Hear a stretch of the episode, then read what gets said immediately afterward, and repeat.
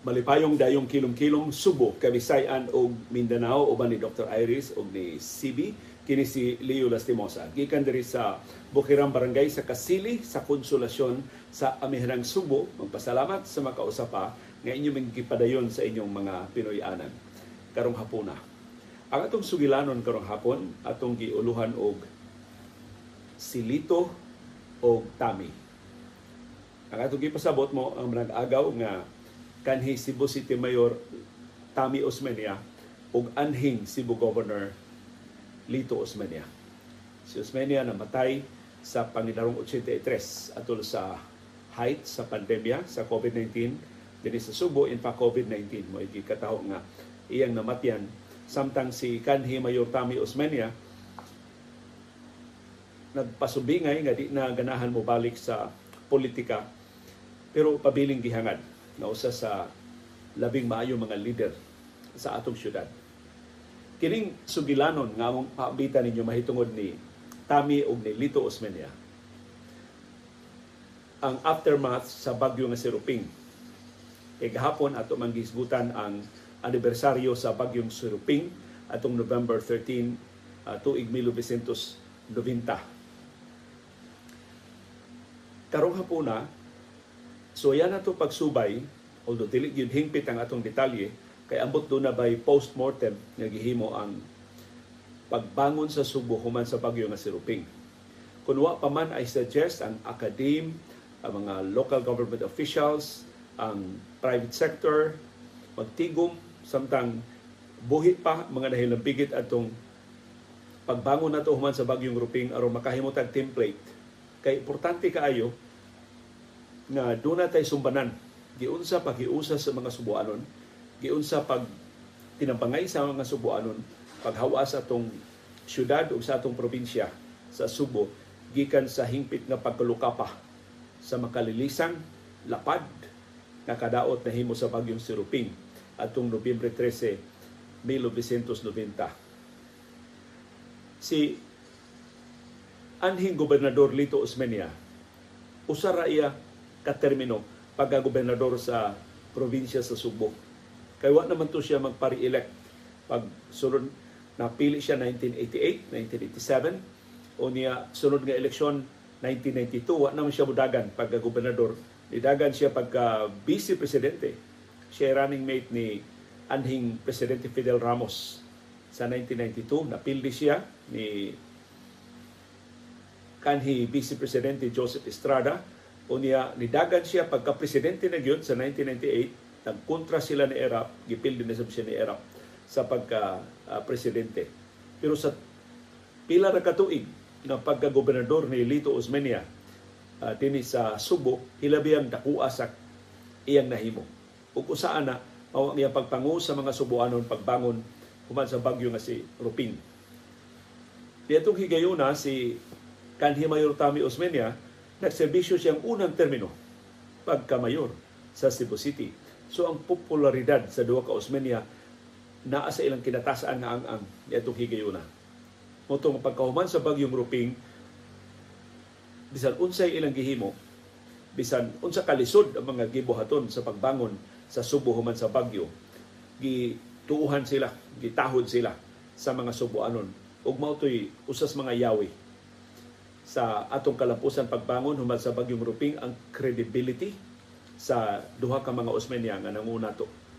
Mas nakatabang sab nga dili sila lahi o partido kay mga Osmeña di ba estranyo sa pag-unay ug away pero ni atong higayuna bigo kaayo suod kaayo ug in fact wa man gyud magkaaway hangtod nga namahuway na sila sa politika si anhing gobernador Lito Osmeña ug si kanhi Cebu City Mayor Tami Osmeña. Kining mga sugilanon nga akong ihatag ninyo mahitungod sa giun sa pagpango nilang Tami og Nelito ang Subo human sa bagyo nga Siruping dili ni gikan nila. Gikan ni sa akong mga nahibawan human sa bagyo nga Siruping kay I've been a member of media since 1984 so pagkahitabo sa bagyong Ruping uh, unom katuig na ko sa radyo nag-alagad sa radyo Nasugod ko sa DYLA, hantod na bangin ko DYRF, dayon sa DYAB, hantod nga niretiro na lang ko sa radyo, human nasira ang ABS-CBN. So ang akong personal nga mga kasinatian ug akong mahinumduman.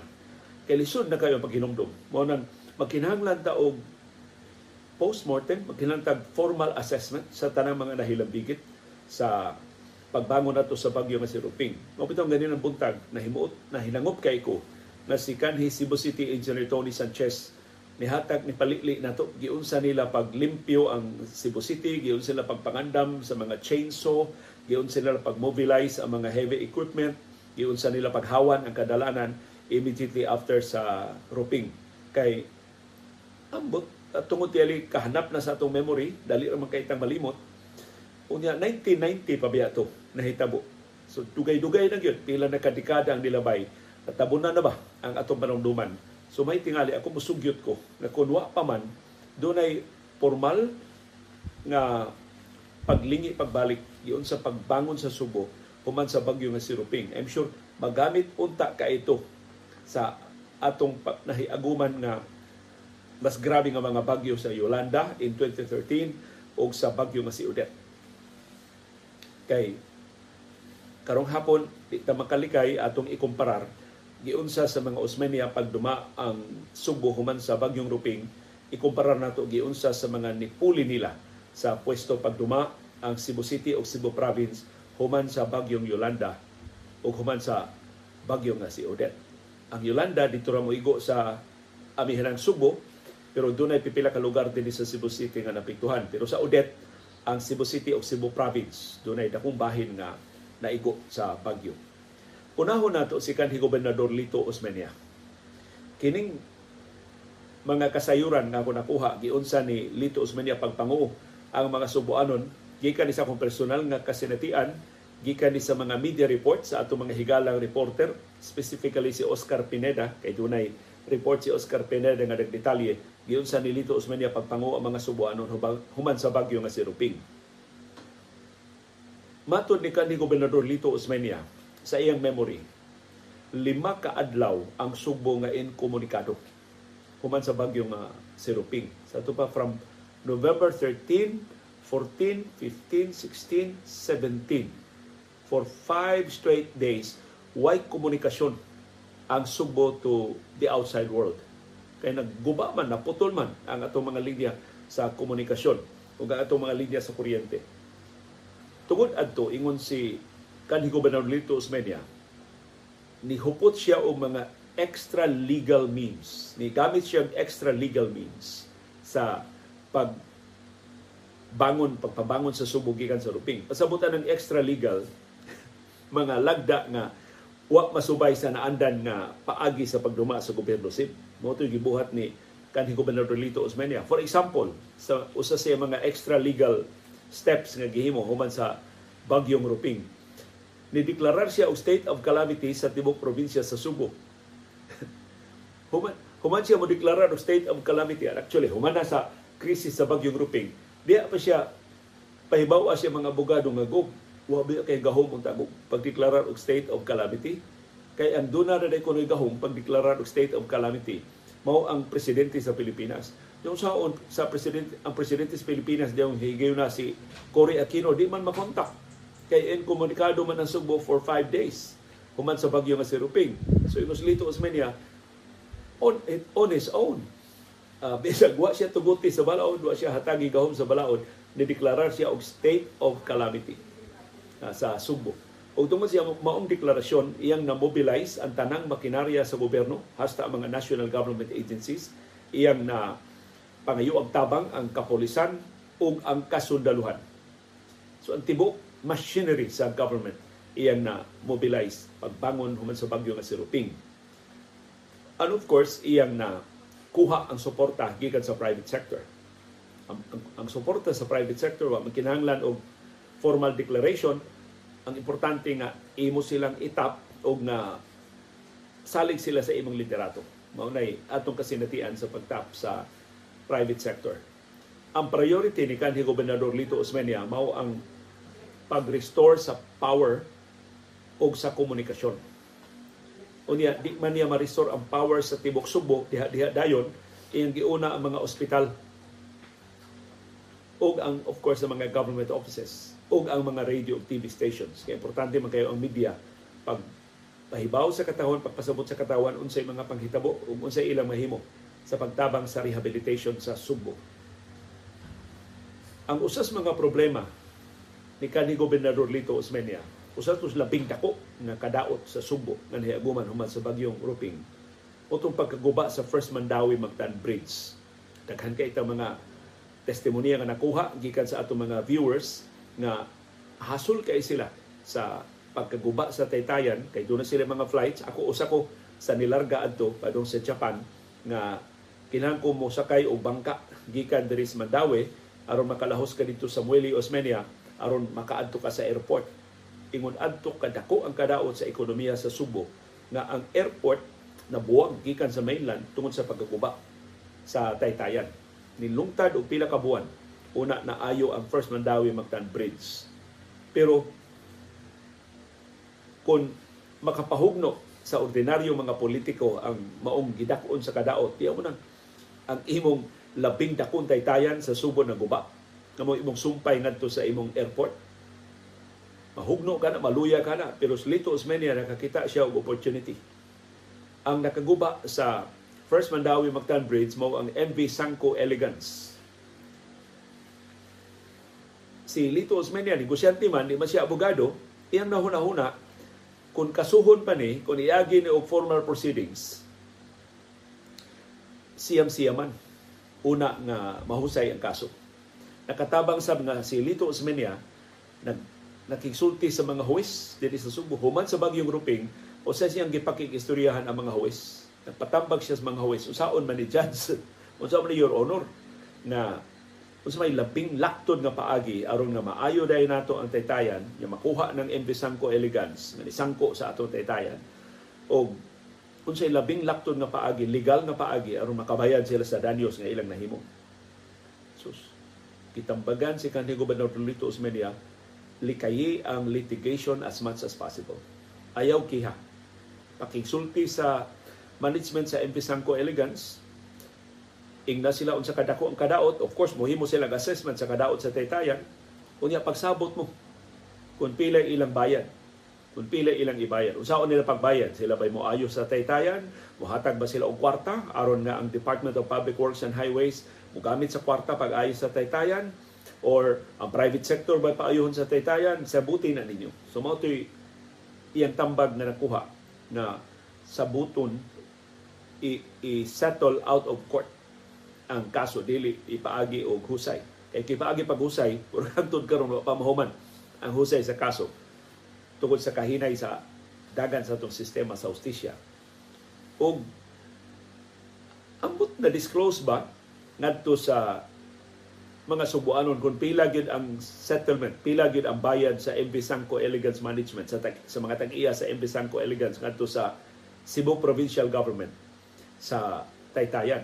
Kay kung ibase to karon nga ang technicalities tukion pag-ayo lalisan pa kinsa may tag-iya sa Taytayan, ang national government o ang local government.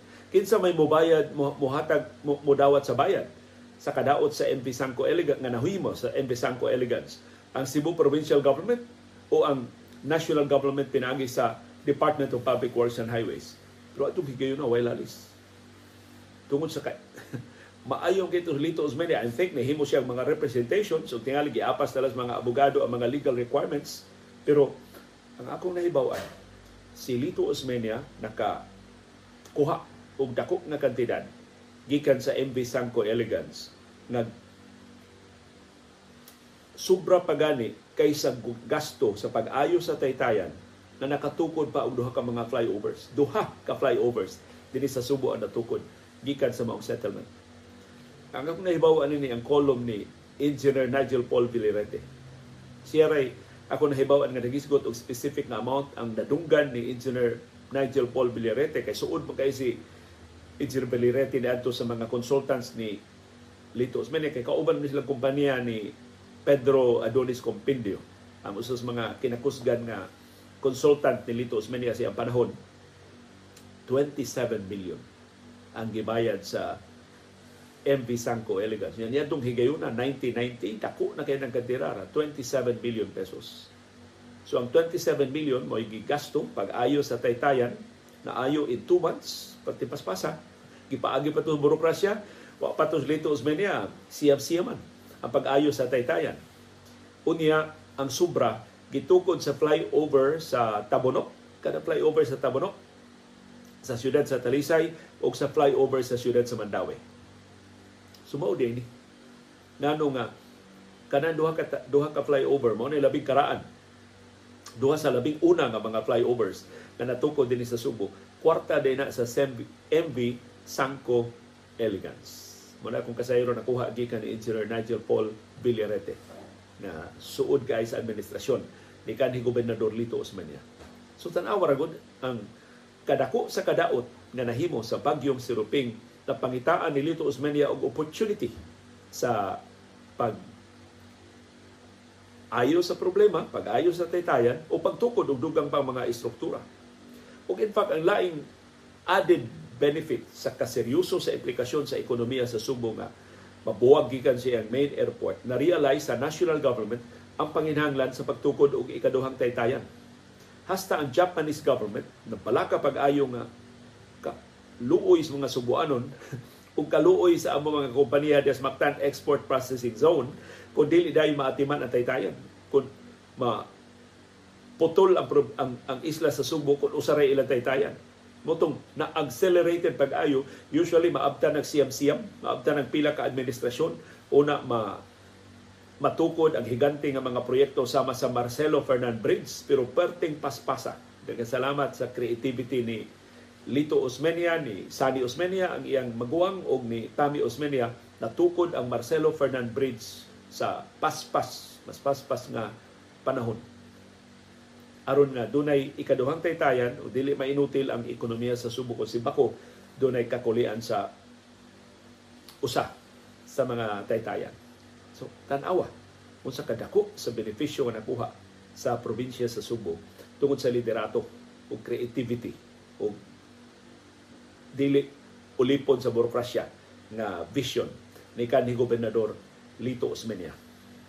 Ang lain pa yun nga experience ni Lito Osmeña ug iyang napamatudan atul human sa bagyong Ruping ang kaimportante sa private sector. Mato ni Lito Osmeña kung ang TPWH ug ang provincial engineering mo isaligan pilar may ekipo. Kanusa pa maayo ang mga dan dinhi sa Subo? Kanusa pa man makabarok pagbalik ang mga poste sa suga? Kanusa pa man ma-restore ang basic infrastructure sa probinsya sa Subo So, human gyud sa Bagyong Ruping, nakigtagbo siya sa Cebu Contractors Association. Buhi pa man ni ang CCA mao ni kahugpungan sa labing dagko nga mga kontraktor dinhi sa Subo. Nihangyo siya sa Cebu Contractors Association. Tabangi ni ayuhan ninyo ang kuna ninyo unsay dan nga inyong ayuhon kanang mga dan atong nagsabot sila kung say priority nga mga dan nga makatabang sa mga subuanon aron dili matanggong sa pagbiyahe human sa bagyo nga si Ruping. Kay lisod ba kay pagbiyahe ni ito human sa bagyong Ruping? Kay kay mga poste nga nangatumba ni babag sa dan daghan mga punuan sa kahoy na diha gyud matumbas tunga-tunga sa dan so nagkinahanglan gyud og tabang sa mga kontraktor. Yung Ingos Lito Osmeña di na lang ta mag mag, mag-meeting pa asay kinsay mo ayo. Ini kinsay mo ayo ana. Kamo na sa Cebu Contractors Association. Kamo na ipagsabot kinsay mo angkon anang dana, kinsay mo hawan anang dana, usas mga kontraktor ng utana, ya gob ang among bayad gob, ingos lito Osmeña, prangkahay tawa pa ko'y kwartaron na ikabayad ninyo. Pero sagdi lang, ilista ang inyong trabaho, i-document na mo inyong trabaho, ikaw man yung trabaho, binayra na ita. Makakita ng kwartang Cebu Provincial Government, makakuha tag suporta gikan sa national government, bayaran ta mo sa inyong serbisyo. Pinagi lang itong mga istorya. Why resibo? Ang Cebu Contractors Association de Liho. Nakumbitser sila na si Lito Osmeña is an unorthodox leader, dili unconventional ang iyang leadership, dili siya mo subay sa naan naandan nga mga lagda ug ila nakita ang kapaspas sa resulta sa trabaho ni kanhi gobernador Lito Osmeña. Motong gitrabaho nila ang kadalanan. Ug ingos Lito Osmeña perti ning hibunga Pagkahuman na, paghawan na sa mga dan, pag bangon na sa Subo gikan sa bagyo nga si Odette, iyang gipatawag ang Cebu Contractors Association. Hain naman ang inyong bill. Pila may akong bayaran. Di ba mo sa itubag sa kadakuan sa Cebu Contractors Association? Go! Ayaw na lang big kay we realize kami mao'y biggest beneficiary sa bagyong grouping. Tungod sa paghawan dayon sa daan, tungod sa pagparog dayon sa mga basic infrastructure, ang pribadong mga negosyante, itukod pagbalik sila mga buildings, kami mo'y gikuha. Kapaspas sa pagbangon sa Sumbugog, kami mo'y nakakuha sa mga proyekto, kami nakakuha sa multimilyones pesos na mga kontrata. So, nganong mangayo pa man bayad nga nakatabang man mi kat, kat, ang bagyo nga siruping tungod sa pagkahawan dayos kadalanan tungod sa imong giya natabangan man ang among mga negosyo sa mas paglabo pa. Mo tong ingos lito usmini dito siya kamatngon na kung ang private sector imo lang pangayuan og tabang di gyud mo baliban. Og sama sa ubang mga negosyante ang private sector makakita og opportunity to earn to make profit. Dili nga nag, nagpaginansya sila sa katalagman, kundi pagkakita og opportunity sa negosyo sa mga katalagman nga makapaluya sa ordinaryo nga mga molupyo sama nato. So usa to sa mga nakatuunan ni Lito Osmeña. Lain pag yun na unconventional nga paagi ni Lito Osmeña ug wa gyud ni question sa legalidad ini ingos Lito Osmeña. Pagkahuman gyud sa bagyong Ruping dito siya sa opisina sa Kapitulyo sige siya pangutana unsay damage? Unsa may kadaot? Wa gyud may ideya ko. Kay wa na may telepono. Wa na mo gani suka patingi uba ini kagabi. Lutus Mania the only way to find out is to check the whole province apil ng mga isla pero yung Lutus Osmeña og siya mangunay pagsusi sa kadaot kinsa may mo lihok diri sa kapitulyo. Kay kinahanglan ba yung mga dokumento? Kinahanglan ba yan doon mga kontrata? Kinahanglan ba yan doon mga formalities? Una makalihok ang mga proyekto. Di man sa mahimo nga dili siya nga iyang doon doon siya suguon nga second hand lang ang iyang information mahitungod sa tilod ng kadaot sa probinsya sa Subo. Di ba mo siya nahuna-hunaan ni Lito Usmani ang paagi? Kuha siya blanco nga papel Iyang giingnan ni sekretary ko ay kong blanco nga papel. Daghan, baga kayo blanco papel ko nung gilutod sa iya. Nahibong iyang sekretary, nangita man lito og blanco nga papel. Ang blanco nga papel ang gipirmahan tanan sa ubos. sa ubos. Sa blanco nga papel ang gipirmahan tanan. Ingos lito Osmeña, samta mag-inspeksyon ko, sigog tawag ninyo gradyo, fill up ni mga blanco nga papel o mga kontrata uh, fill up ni o mga executive orders, fill up ni o mga formal communication. Depende sa ako makitaan dito sa field. Aso paspasa noon. Kitang Lito Usmeni, naguba ang taytayan, relay niya sa probinsya, sa kwan, o sige, ayuhon ni na to. I-bidding ni na to. Pag naguba ang asus, puwerteng paspasa. Pero kanto di na ito mahimurong maglaway ang Commission on Audit ato mga transaksyon na tiyaw na blanco nga mga papel ang gipirmahan ni kani Gobernador Lito Osmeña pero paspas ang pagbangon sa Subo gikan sa Katalagman. So katong estilos liderato ni kanhi Gobernador Lito Osmeña makapahinumdum na ko sa estilo sa liderato ni anhing Padre Paking Silva. Mingom sa ito si Father Paking o si kanhi Gobernador Lito Osmeña og po pariha to ang ilang matang liderato. Nga kana bang creative kayo. Creative in the sense nga dili usahay mo subay sa mga naandan nga mga lagda. Makugang na lang ka gibuhat na nila pero ang resulta puwerteng ninduta sa resulta pero kuyawan ka sa ilang mga paagi sa pagpatuman sa ilang mga solusyon sa mga problema. So atong itakli ang atong paglantaw karong hapon ni Kanhi Mayor Tami Osmeña Giunsa man sabto ni kanhi Mayor Tami Osmeña pag pabangon ang Cebu City human sa bagyo nga Siluping. Si Engineer Tony Sanchez ni hatag na natong ideya kaganina sa iyang gitampo sa atong viewers views na namalit silang daan ng mga chainsaw, gi-mobilize nila ang mga heavy equipment sa mga contractors o niya nag-designate sila og mga lugar nga butangan sa mga debris sa bagyo aron mas dali ang paghawan sa bagyo nga si Ruping. Pero si Kanhi Mayo Tami Osmeña, usas mga problema na iyang nakitaan human sa bagyo nga si Ruping, looting. Grabe man ay kuno kaing kinawatay atong bagyo nga si Ruping. Human sa bagyo Ruping. Ang sentro kuno sa kinawatay, Dias Dan Colon. Kaya daghang mga mga poste nga nangatumba. Unya ang mga alambre sa kuryente gipangawat. Ang mga mapuslan pa nga mga suga gipangawat. Unya doon na mga tindahan sa kulon gihilabta na. So ang gibuhat ni Kanhi Mayutami Usmenia, iyang gipatawag ang tanang opisyal sa kapolisan sa Siyudad Sugbo ni itong higayon mga precinct commanders. Iyang gi ingnan di man ko polis. Ug mao ni mao nakanindot ani mga leader mo acknowledge ba sila unsa ilang limitation? Di sila mo prescribe og solusyon. Gamita ang tanan ninyo nakatunan sa pamulis. Make Colon an example of law enforcement kamoy kamoy tigom planuhan ninyo pag-ayo unsa inyo mahimo pagpadlong ang kinawatay sa Colon So kung mga leader mo yung mao nito buhaton ha, letter A, letter B, letter C, sundon din nato tanang detalya, mao ninyo buhaton. Ikaw mo muhimo ni ikaw muhimo ni. Si Tami wa. I-acknowledge si Tami, I am better off attending to the things I am familiar with. Kini law enforcement man ikamo mga polis. Sumoro so, yung meeting. Dili pareha karon bitaw mga meeting mulungtad og pila ka oras mugbo kuno kay itong meeting sa kanhi mayo Tami Usmeña. Iya lang giing na mga polis mao ni problema. Mangitai ko sulban. So sang gibuhat sa mga opisyal sa Cebu City, mura sila na-empowered ba? Nag-iingan sila sa mayor nga sila sulban. Gitanaw sa mga polis, tibuok Cebu City ilang gibantayan.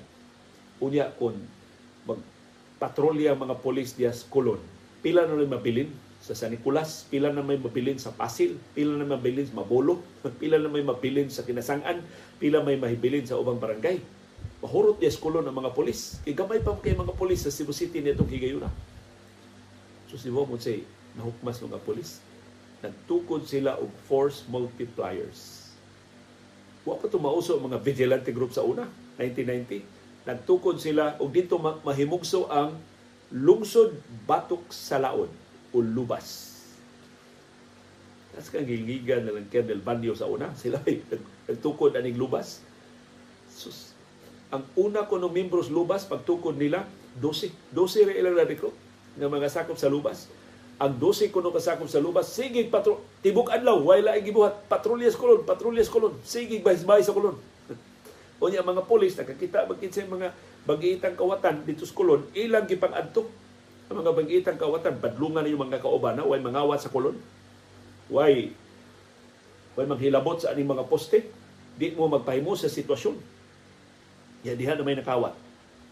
So nagpalaban na sab sila ni kanhimayo Tami Osmeña, Mayor. Doon rin nakawat mayor. Sa uman na to atong rundahon. Kailan tag search warrant. Uh, mo si kanhimayo Tami Osmeña o si kanhi Gobernador Lito Osmeña nagpagiya sa mga huwes unsa may labing lakton nga paagi aron makumbinser mo nga mo issue mong search warrant aron magamit sa kapolisan. Uh, mga huwis, cooperative kayo. Daghan kay mga search warrants giluwatan, awa. Ang mga alambre nga gipangtaguan sa kabalayan sa mga kampo sa mga kawatan o sa mga sindikato din ni Subo nakuha sa mga pulis. So na naputay pagbalik sa kulon umotong mas paspas nga nakasiga pagbalik ang mga linya sa Visayan Electric Company. Sa una karon Visayan Electric naman lang ikumparar sa kinawatay o kable atol sa bagyo nga si Odette. Doon na ba'y nagronda sa doon na ba'y nagpatrolya sa kadalanan? Wa gyud. Atol sa bagyong Odette diri mo gumaabti sa syudad sa Lapu-Lapu. Daghan kayong mga alambre nga gipamutol, gipang kuan ba? Gipang bunlot. Kita ba mo binulutay sa daan? Wa gyud badlo. Wa may nakita ang mga pulis kaya mga pulis ang atiman man sa, ilang kabalayan. So lahi ra gyud Tami Usminia pay mayor Lapu-Lapu, badlong to. Naabaya diha ang Air Force sa siyudad sa Lapu-Lapu. I'm sure makatabang ang Air Force. Pero wag yun. Kay ang mayor siyudad sa Lapu-Lapu wa ikita.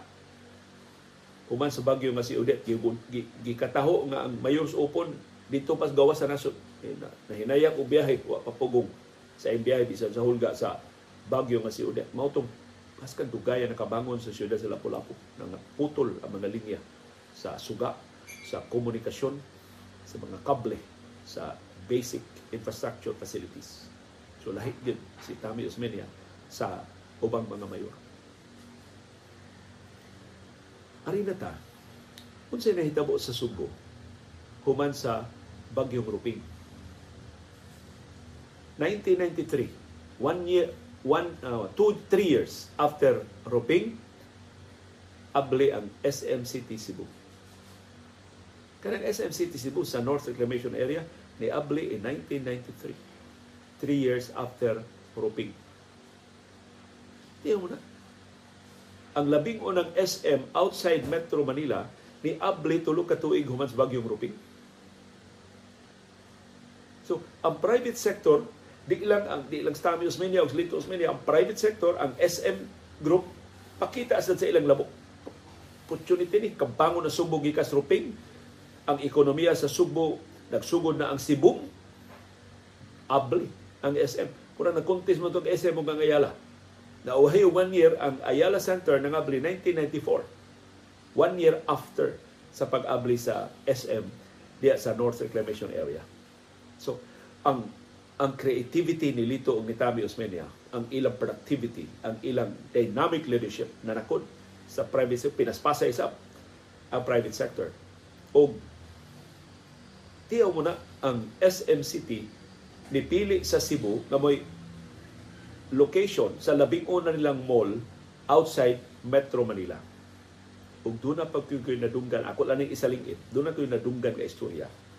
Anang pagsud sa SM sa Cebu City.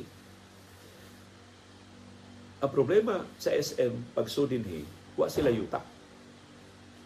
Wa man yuta ang SM sa una. Magtukod silang mall usay ila paganing abangan ang yuta. Di gyud na nila yuta. So ilang problema wa sila yuta. Dili sa Subo. So pagkadungog ni Henry C. Ang amahan gyud ining pamilyahan na i-public auction kanang yuta diya sa North Reclamation Area. Appeal siya. Ug bid. Pagpalit anang dako kay yuta diya sa North Reclamation Area. Napil di siya sa bid. Ang nidaog sa bid ang mga gaysano. Katong katiguangan sa mga gaysano mo nidaog diya. So, kanang yuta sa SM, ila na sa mga gaysano. Pero si Henry C., tanawra ang iyang ka visionary. Para ni Henry C. ideal kay ng lugar para SM. Kung iya nang i-let go, way laing opportunity ang SM. Way laing dako nga luna nga katukuran ug shopping mall nga ingon ana sa SM City karon. So ang iyang vision ba powerful kaayo nga para niya mo ni best location sa SM. So napildi sila og bidding, wa siya mo surrender. Di anhi siya subo, kaya iya mga lieutenants ang ni-appeal sa public auction, pagka-appeal din nila, ilang na ilhan kinsay winner, niya niya siya subo. Iyang gi adto ang nakadaog sa bidding. Ang amahan sa mga gaysano dinhi sa Subo. Unya, kini mga gaysano mga sibaya ni. So iyang giingnan parinti ra man ta. Unya daghan naman kay mong yuta diri sa sa Cebu. Na mo yuta sa Colon, na mo yuta sa kani sa North Reclamation Area katong pikas tumoy sa White Gold inyo naman na kana kay mong tindahan dinhi sa Cebu kami wa pa gyud. Mahimo ba nga? Amo lang ng paliton. Kanang lote nga inyong nadaog. Ang mga kaysa no primero na ingon oh kami na may nakadaog ani. Pangitang imo. Pangita nitong laing yuta. Ingon sa NBC paring tira ba yata Utukod na ba naman gamay? Magtukod na gamay tindahan ka, mabitay na kauna. Nitong higyan na, magkaingon mo sa NBC, gamay pa ang SM. Tungkol na may tindahan din eh. Mahimo din niya ibaligya na ka, party lang sa luna ang among kuhaon. Kung tuon man, disugot, disugot ang katigwangan sa mga gaysano, ang part atong lote nga ilang na daog sa subasta, ilang gi baligya nga ni Henry C. Ug nak mo to naka nakasud, nakasud si Henry C. Dini Subo. Pinagi sa pagpalit ang yuta sa mga gaysano. Kaya mga gaysano mo ay naka daog sa bidding anang yuta. Ano of course, nahibaw ta unsay kasaysayan sa Cebu Business Park. Luna ni sa probinsya sa Subo, nagigamit ni adto sa Club Filipino de Cebu. 45 hectares ang luna sa probinsya sa Subo. Nakakita ang Ayala og laing 5 hektaryas nga tapad, gihimo nila ning Cebu Business Park na 50 hektaryas. Na palit ni sa Ayala ang luna 1989, one year before Roping Sugod ay tukod ang Ayala pero naapsan sila sa SM. Mas paspas yung mo trabaho ang SM. Kaya ang SM go duwa may board. Na ay board ang SM pero ang matuman si Henry Sila. Ingon ni Henry C. Senior, trabaho, trabaho. Ang Ayala, na pa may board, na pa may mga feasibility studies, dagan mas professional man ang Ayala ni Adtong Higayuna. Karon ang SM professional asab na sila mga board pero sa buhay pa si Henry C. mas paspas. Pareha ni John Go Kong Wei sa buhay pa John Go Kung Wei, mas paspas ang decision making sa Robinsons. Ang Ayala, no na ginisukan pa sa una nga professionally run yun ang Ayala. Unang kasagaran, maapsan sila sa ilang mga karibal kung doon mga dinalian ng mga opportunities. So, but nevertheless, three years after Ruping, abli ang SMCT Cebu. Four years after Ruping, abli ang Ayala Center Cebu, ang Cebu Business Park. So yun sa man nilang Lito Osmeña o Ditami Osmeña. O ang Sibum. Mo ito'y nakapadangilag sa Sibum. Ang pag-abli sa SM o ang pag-abli sa Ayala nakadani sa ubang dagkong mga negosyante. Uy, Cebu has arrived. Cebu is ready. Cebu is so our next destination. Mo itong bangka na kayong mga ubang dagkong negosyante ni sunod o bu, bu, o puhunan sa dinhi sa Subo. Motoy si Boom, motoy original na hinungdan sa paglambo sa Subo. O fast forward ta 1996. Six years after Roping. Unsay nahitabo? Ang Cebu City gipasidunggad nga one of the top 10 cities in Asia. Buhi pang Asia Week atong 1996 ang Asia Week. Naghimo og survey sa kahimtang sa ekonomiya, sa potential sa mga syudad dinhi sa Asia ug ilang gideklarar ang top 10 cities. Ug number 8 ang Cebu City. Ug ang Cebu City was the only city in the Philippines na naapil sa top 10 city ranking sa Asia Week. Imagine, six years after Ruping, ang Cebu City nga nagusbat pag-ayo sa Bagyo ni tumaw nga mao'y labing maayong syudad sa Pilipinas ungoy ikawaw nga labing maayong syudad sa Tibok Asya. Og niya ako manggi kuha ang kopya sa Asia Week atong 1996. Aniya ang top 10 ranking sa Asia Week in 1996. Number 1, Tokyo sa Japan. Number 2, Singapore City sa Singapore. Number 3, Bandar Seri Bigawan, ang capital city sa Brunei. Number 4, Osaka sa Japan. Number 5, Sendai sa Japan. So tulo ka syudad sa Japan. Apil sa top 5. Number 1, number 4, o number 5. Number 6, Hong Kong sa China. Number 7, Kuala Lumpur sa Malaysia. Number 8, Cebu City, Philippines. Number 9, Chiang Mai sa Thailand. Ug number 10, Georgetown sa Penang sa Malaysia. So duha ka syudad sa Malaysia ang naapil, usar ka syudad sa tibuok Pilipinas ug mao na ang Cebu City. Giunsa man to ni kanhi Mayor Tami Osmeña.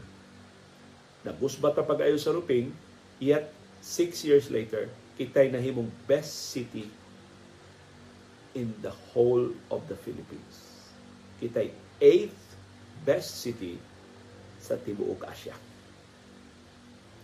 Ug ingon si Tami Osmeña, na niadtong 1996 usa sa naka padaog na kahimo natong eighth best city ang atong traffic system gideklarar sa Asia Week na may best and most modern traffic system in Asia. Australian man to ang traffic system na gitukod ni kanhi Mayor Tami Osmeña.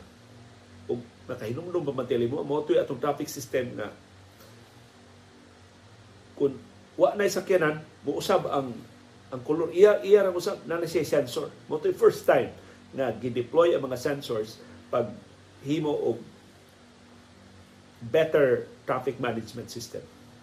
But of course, naabtan sa naabsan sa panahon ang traffic system sa Cebu City wa na gid ma-update mo ni karong bag-o gi-update questionable ang pag-update ni samot ang problema sa trafiko sa Cebu City.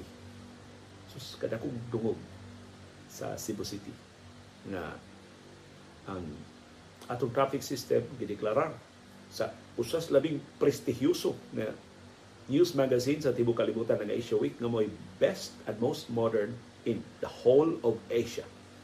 Sa tuwa sa traffic system sa Singapore, sa Hong Kong, sa Beijing, luping na to. Sa Tokyo, luping na to. Kita'y most modern traffic system in 1996 sa Tibuok Asia. Laing nakapadaog sa Cebu City is the eighth best city in Asia. Nitong higayuna ang atong Emergency Rescue Unit Foundation, IRUF. Karon ang IRUF in town gipapahawa ni Gobernador Gwendolyn Garcia iyan ang palayason diha sa ilang luna sa Banilan. At na kuno na ibutang ang IRUF sa karaang luna sa Department of Agriculture diha sa Embeles. Kaluoy sa IRUF ug sa Cebu Medical Society papahawaon lang ni Gobernador Gwendolyn Garcia kay himuon yun ang syudad. Tukuran nila og mall kanang lugara pero ang IRUF in 1996 usa sa sources of pride sa Cebu City kay mao to'y labing equipped na mga emergency responders sa Tibuok Asia. Tungod sa tabang sa Harley Mir Mir tungod sa tabang sa ubang mga